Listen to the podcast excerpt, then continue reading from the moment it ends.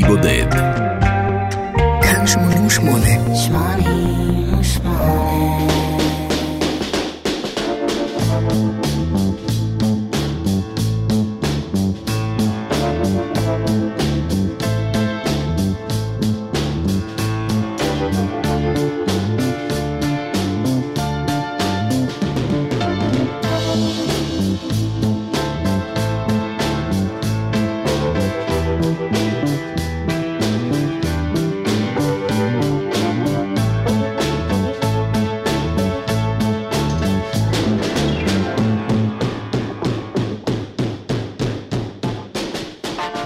יש להקות שכותבות ומקליטות שירים ומופיעות איתם על הבמה, ויש להקות שעושות היסטוריה.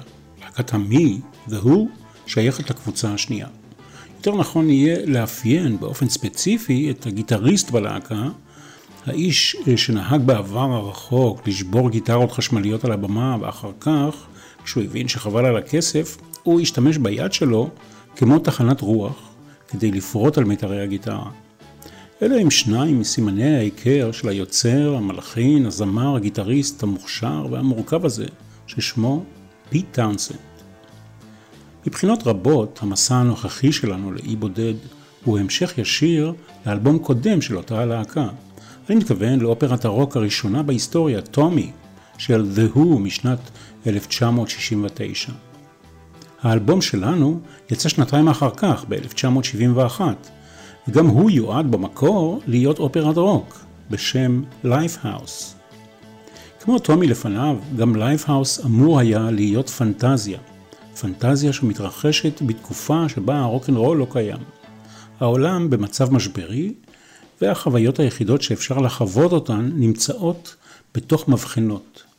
אנשים חיים כיצורים מתוכנתים, מזריקים בידור דרך הווריד, ויש גם יצורים פראיים שחיים ביערות ושומרים שם על גחלת הרוק'נ'רול מבלי שאף אחד ידע. כמו באופרת הרוק טומי, גם כאן יש גיבור, גורו ותיק מאוד שאומר, אני זוכר מוזיקת רוק, זו הייתה חוויה מדהימה. זה באמת עשה משהו לאנשים. הוא סיפר על סוג של נירוונה שאנשים הגיעו אליה דרך האזנה לרוק'נ'רול. הגורו הזה אמור היה להציל את האנושות באמצעות המוזיקה. הלייפהאוס היה המקום שבו התנגנה המוזיקה, ושם היו נאספים הצעירים כדי לשמוע ולחוות את חוויית הדת החדשה, חוויית הרוק'נ'רול. האם יש happy end לסיפור הזה?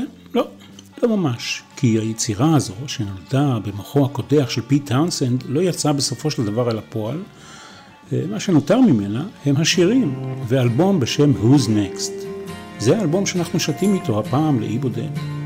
בואו איתי, אני מנחם גרנית, ואני מבטיח לכם חוויה מוזיקלית משובחת.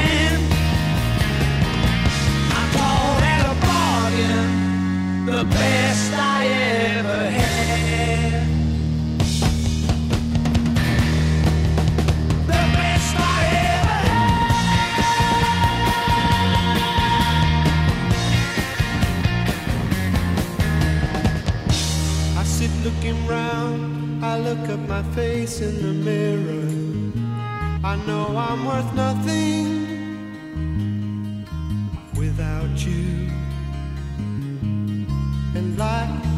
one don't make two, one and one make one. And I'm looking for that free ride to me. I'm looking for you.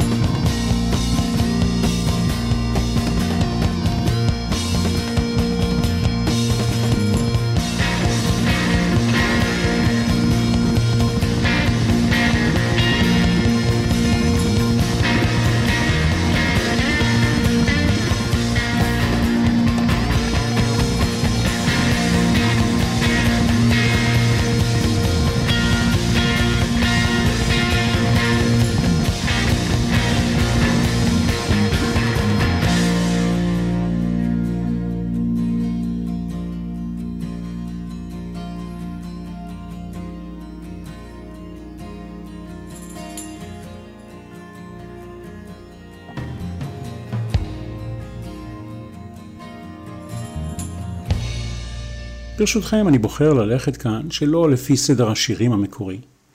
מה ששמענו עכשיו היה שיר אהבה בשם Bargain. האהבה היא לא בין גבר לאישה, אלא בין פיט טאונסנד לאלוהים. ההשראה ליצירה הזאת באה ממהר בבא, הגורו של פיט טאונסנד באותם הימים, שטען שהוא אבטר, כלומר אלוהים בדמות אדם. I'd gladly lose me to find you. I'd gladly give up all I had. To find you, I'd suffer anything to be glad. אלך לאיבוד בשמחה כדי לגלות אותך. אוותר בשמחה על כל מה שיש לי כדי לגלות אותך. אסבול את הכל כדי להיות מאושר. המוטיב כאן הוא ויתור על האגו כדי להתאחד עם האלוהות. שני גיבורים עיקריים ליוו את פיט טאונסנד בבואו לרקוח את המרקחת הבאה. האחד הוא אותו הגורו, מהר בבא. השני הוא המוזיקאי האמריקני מתחום האוונגרד הקלאסי, מינימליסט בשם טרי ריילי. המינימליזם בנוי משימוש מזערי, מינימלי באלמנטים מוזיקליים, תבניות שחוזרות על עצמן וגם צלילים המתמשכים על פני מתחם רחב של היצירה. מלחנים ידועים אחרים שהיו חלוצים בז'אנר הזה, שהתפתח בניו יורק בשנות ה-שישים הם למונט יאנג, סטיב רייך, ופיליפ גלאס. קחו את מהר בבא ואת טרי ריילי, תרקחו אותם יחד ותקבלו את בבא אוריילי.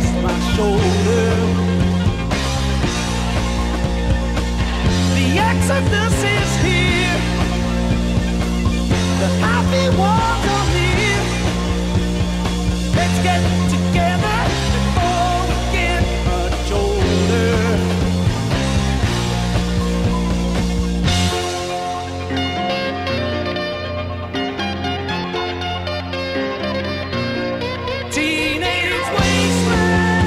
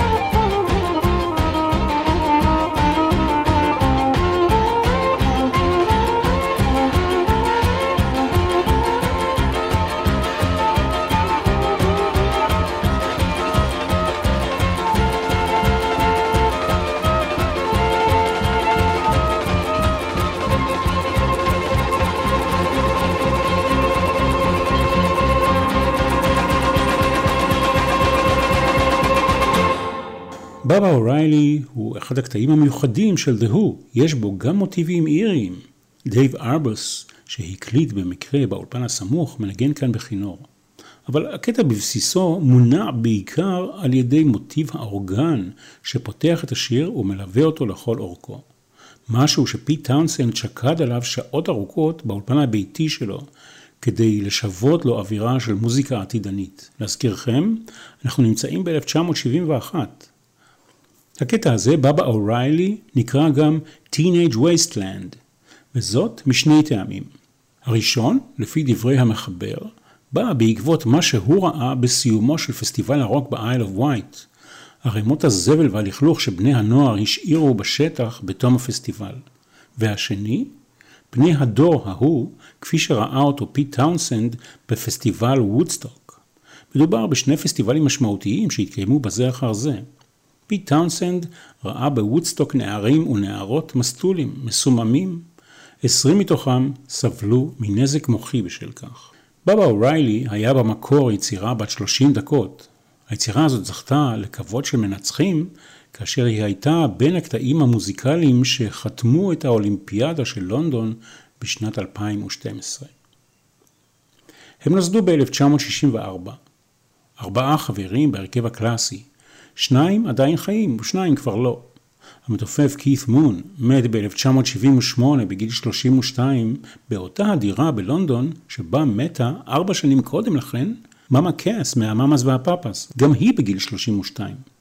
ששת הכדורים הראשונים מתוך ה-שלושים ושתיים שכית' מון בלה באותו הלילה גרמו למותו. על חייו ומותו של כית' מון אפשר לכתוב ספר אב קרס. ג'ון אנטוויסל, נגן הבאס וכלי הנשיפה של הלהקה, נולד בדיוק ארבע שנים אחרי ג'ון לנון, תשעה באוקטובר אלף תשע מאות ארבעים וארבע. הוא מת ב-אלפיים ושתיים בגיל חמישים ושבע במלון קזינו בנבדה, יום אחד לפני תחילתו של מסע הופעות באמריקה של The Who, כשלצידו חשפנית או גרופית שפגש ערב לפני כן. היא קמה בבוקר ומצאה אותו לצידה ללא רוח חיים.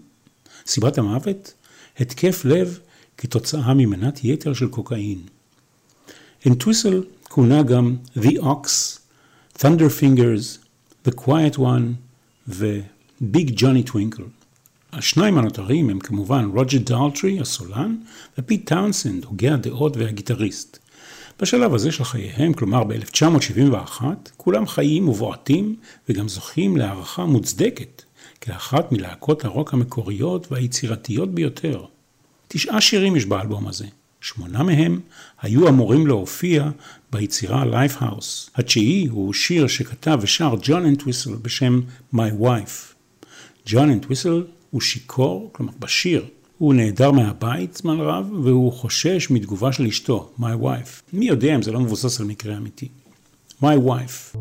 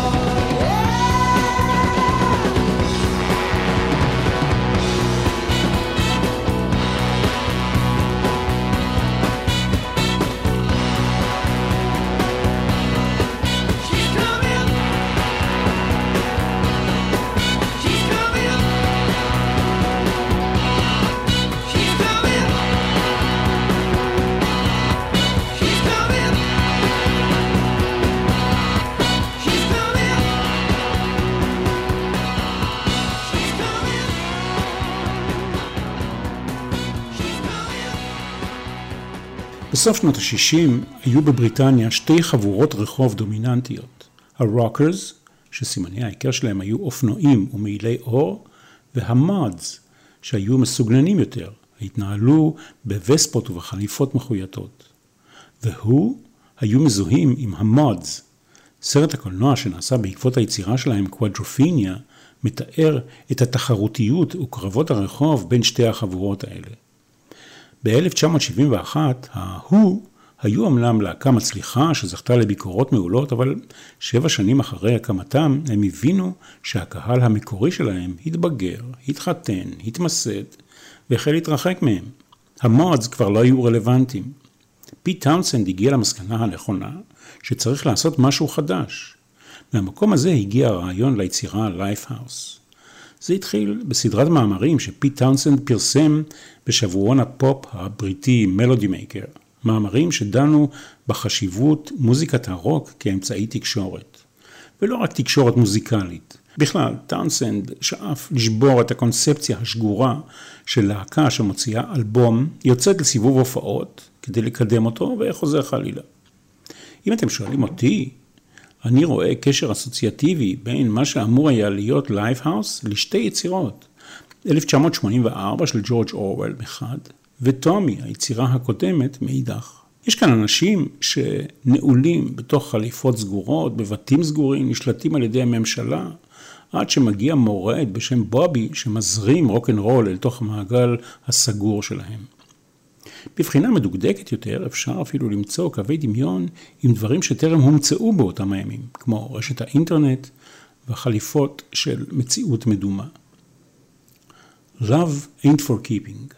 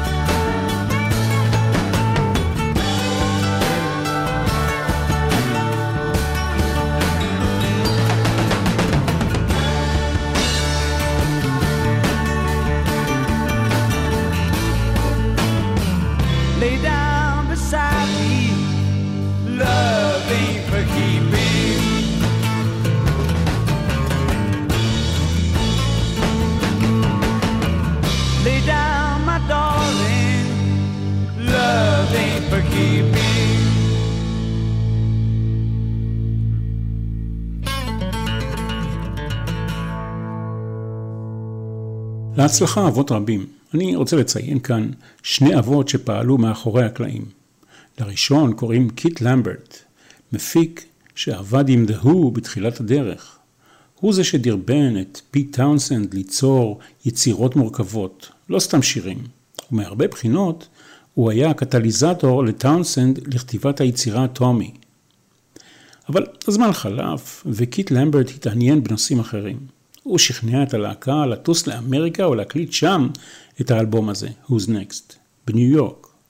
להקלטות סופחו בין השאר אל קופר בקלידים ועוד כל מיני נגנים.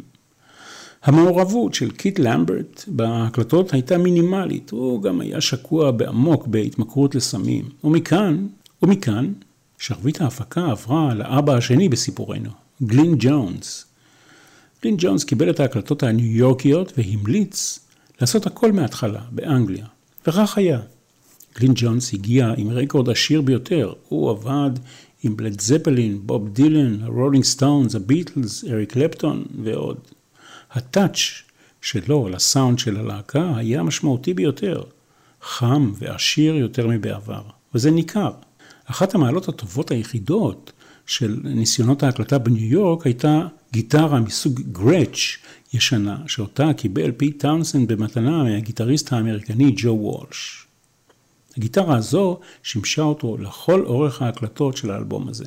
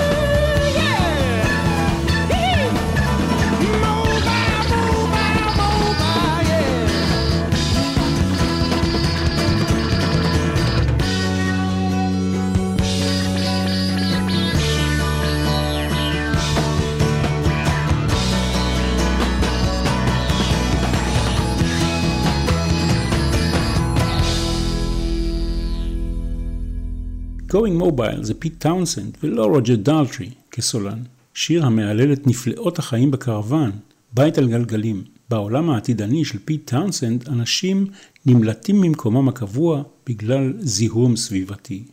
לא אכפת לי מהזיהום, אני צועני של מיזוג אוויר. זה הפתרון שלי, בורח משוטרים ומתשלום מיסים. אני נווד על גלגלים.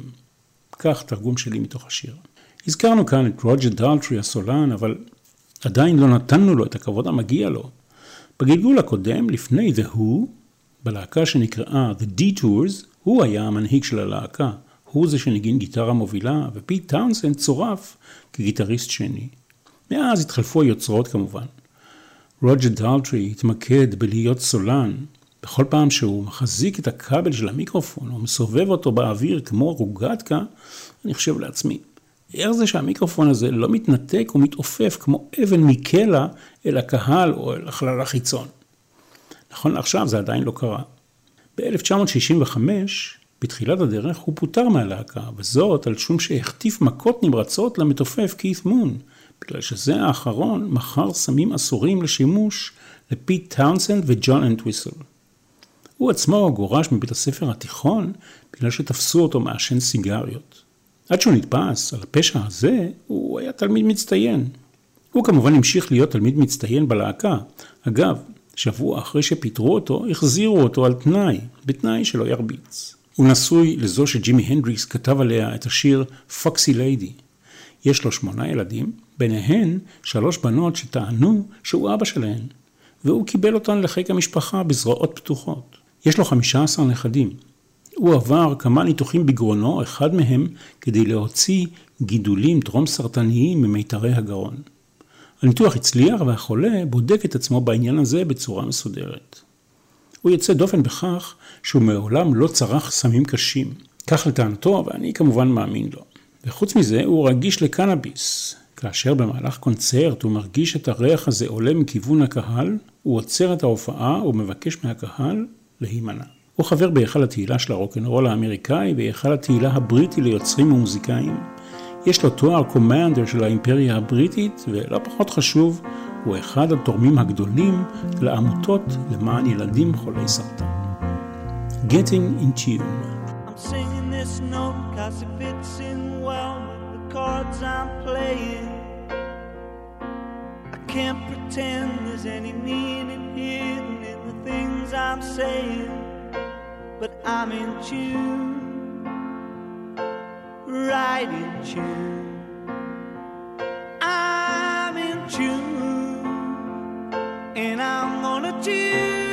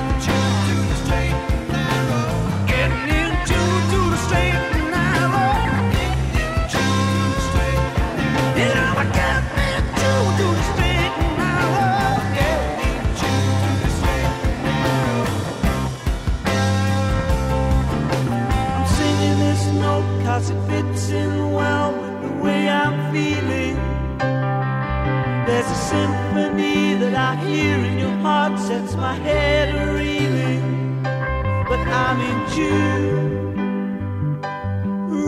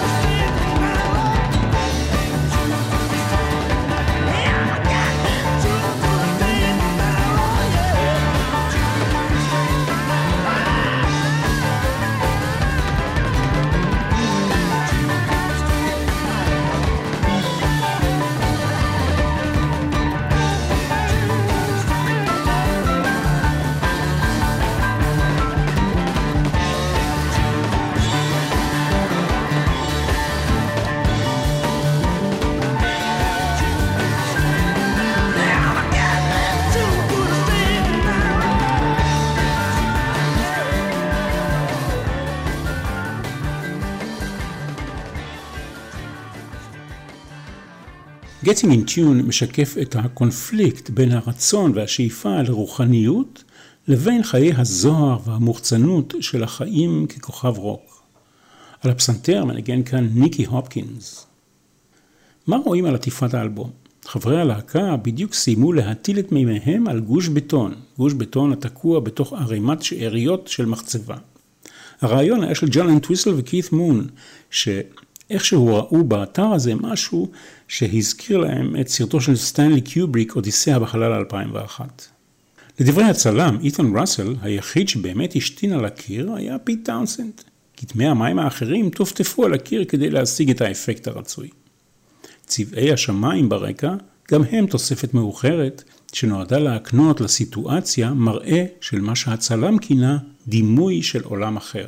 הצעה אלטרנטיבית לעטיפה, שבה כית מון לבוש בהלבשה תחתונה שחורה ופאה חומה כשהוא אוחז בשוט, ירדה מן הפרק. דנבר, קולורדו, ארצות הברית, תשעה ביוני אלף תשע מאות שבעים. אחרי הופעה של The Who, אחת הגרופיות מנסה לפתות את פיט טאונסנד, אבל הוא חוזר לבד לחדרו במלון. העמידה בפיתוי באה ככל הנראה בהיותו תלמיד נאמן של הגורו שלו, מהר בבא. כשהוא מגיע לחדר, הוא מתחיל לכתוב תפילה שסופה הוא השיר שמיד נשמע. השורה הראשונה שהוא כותב הייתה, כאשר האגרוף שלי קפוץ, שחרר אותו. השיר אמור היה להיות שיר הנושא של האיש הרע ביצירה Life House. האיש הזה, הרשע ביצירה, משוכנע שבבסיסו הוא בן אדם חיובי. וגם אני עכשיו מבקש להיות חיובי ולהשמיע לכם גרסה ראשונה לשיר הזה. הגרסה שהוקלטה בניו יורק, וכל זאת בזכות אל קופר הגדול שמנגן כאן באורגן. Behind Blue Eyes. No one knows what it's like to be the bad man, to be the sad man. Behind blue eyes. No one knows what it's like to be hated, to be faded, to telling only lies. But my dreams, they aren't as empty as my conscience seems to be. I have hours, only lonely. My love is vengeance that's never free.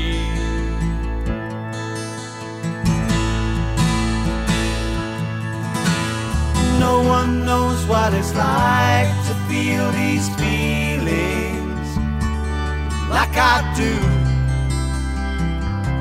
And I blame you.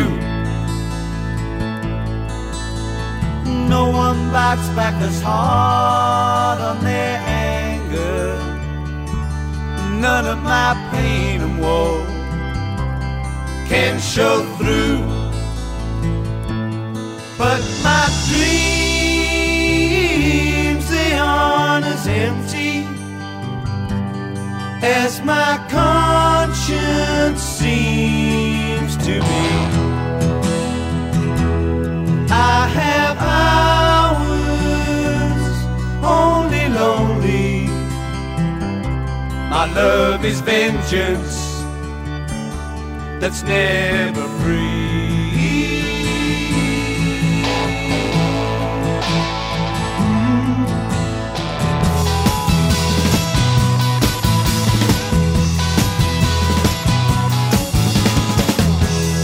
My fist clenches, crack it open. Before I use it, lose my cool. When I smile, tell me some bad news. Before I laugh and act like a fool. And if I swallow anything evil, put your finger down my throat. And if I shiver, please give me a blanket. Keep me warm, let me wear your coat.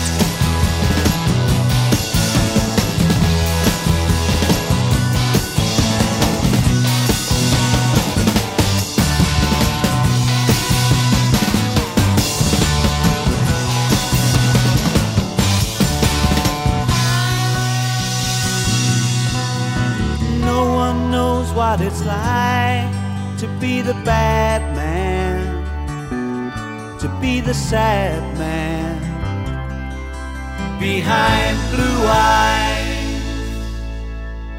הסופיות היא זרם מיסטי באסלאם. פיט טאונסנד חקר את השורשים המיסטיים האלה במטרה למצוא דרכים לא מוכרות, אלא האקורד המושלם, אקורד מוזיקלי שישקף את רוח האדם. לצורך כך הוא פנה למעבדת סאונד של ה-בי בי סי שהציע לו לדגום את פעימות הלב, את גלי המוח ואת התרשימים האסטרולוגיים של אנשים שאותם הוא ראיין מראש, ואת התוצאה להמיר לסדרה של פעימות קול. את כל זה הוא הזין לתוך סינתסייזר, וכך נולד הבסיס לקטע הבא, שהוא אחד מרגעי השיא של עולם הרוק. קטע השיא הזה הוקלט בחצר ביתו של מיק ג'אגר בהמשייר. שם שכן בגאון אולפן ההקלטות הנייד של הרולינג סטונס. היה ניסיון כושל, כידוע, קודם להקליט את הקטע הזה ואת האלבום כולו בניו יורק.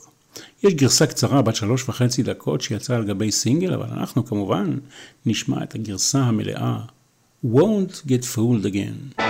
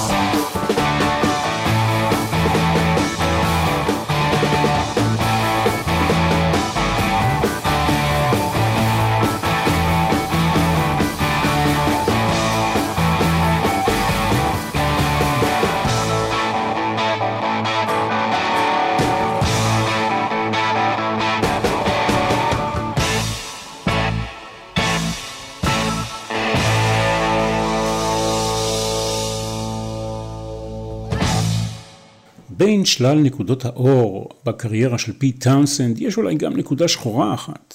במסגרת מבצע של המשטרה בבריטניה בנושא פורנוגרפיה של ילדים ב-אלפיים ושתיים ו-אלפיים ושלוש, התברר שפיט טאונסנד השתמש בכרטיס האשראי שלו כדי להיכנס לאתר שכזה. הוא נרשם במרשם עברייני המין למשך חמש שנים. בתום בדיקה מקיפה הצהירה משטרת בריטניה כי לא היו ברשותו תמונות שהורדו מהאתר הזה וכי שום דבר מפליל לא נמצא במחשב האישי שלו. טאונסנד טען תחילה כי הוא נכנס לאתר האמור כחלק ממחקר בקמפיין נגד התעללות מינית בילדים. ב-אלפיים ושתים עשרה הוא כתב באוטוביוגרפיה שלו שמטרת הכניסה לאתר הייתה להוכיח שהבנקים הבריטיים היו שותפים להעברת רווחים בין אגודות פדופיליות. לא נעים.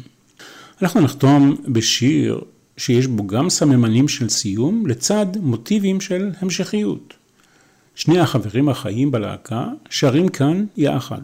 ונשאלת השאלה כמובן, Who's Next?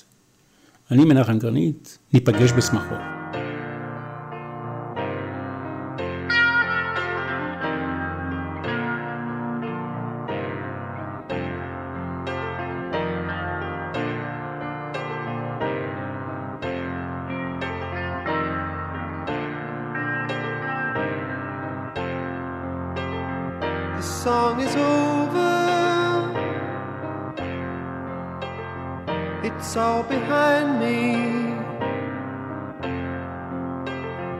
I should have known it.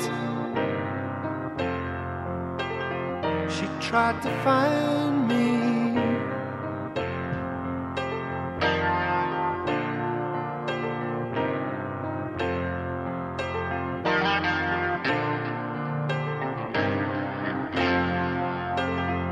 Our love is over. They're all ahead now. Got to learn it. I'm gonna sing out.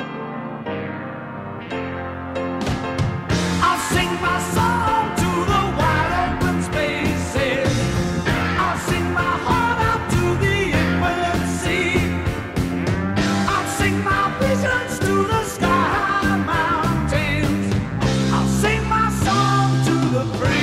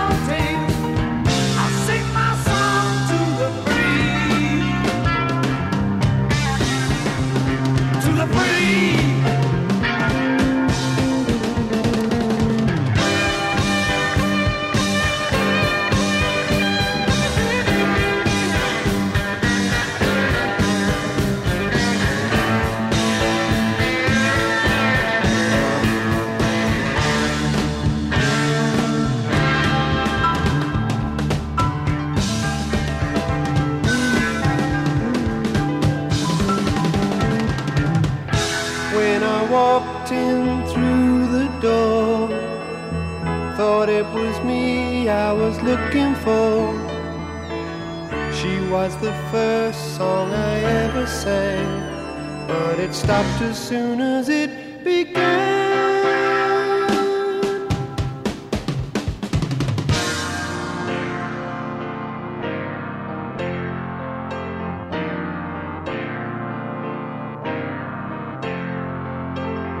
Our love is over. It's all behind me. They're all ahead now. Can't hope to find me. I'll sing my song to the wide open spaces. I'll sing my heart out to the infinite sea. I'll sing my visions to the sky mountains. I'll sing my to the free, to the free. I'll sing my song.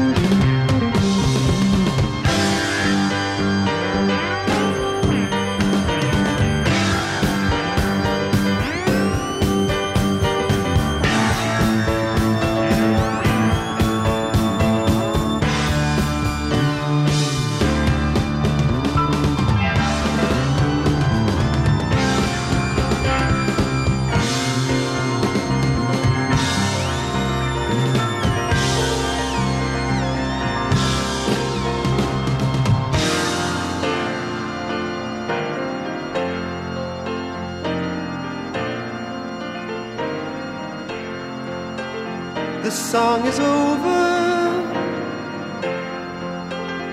I'm left with only tears. I must remember, even if it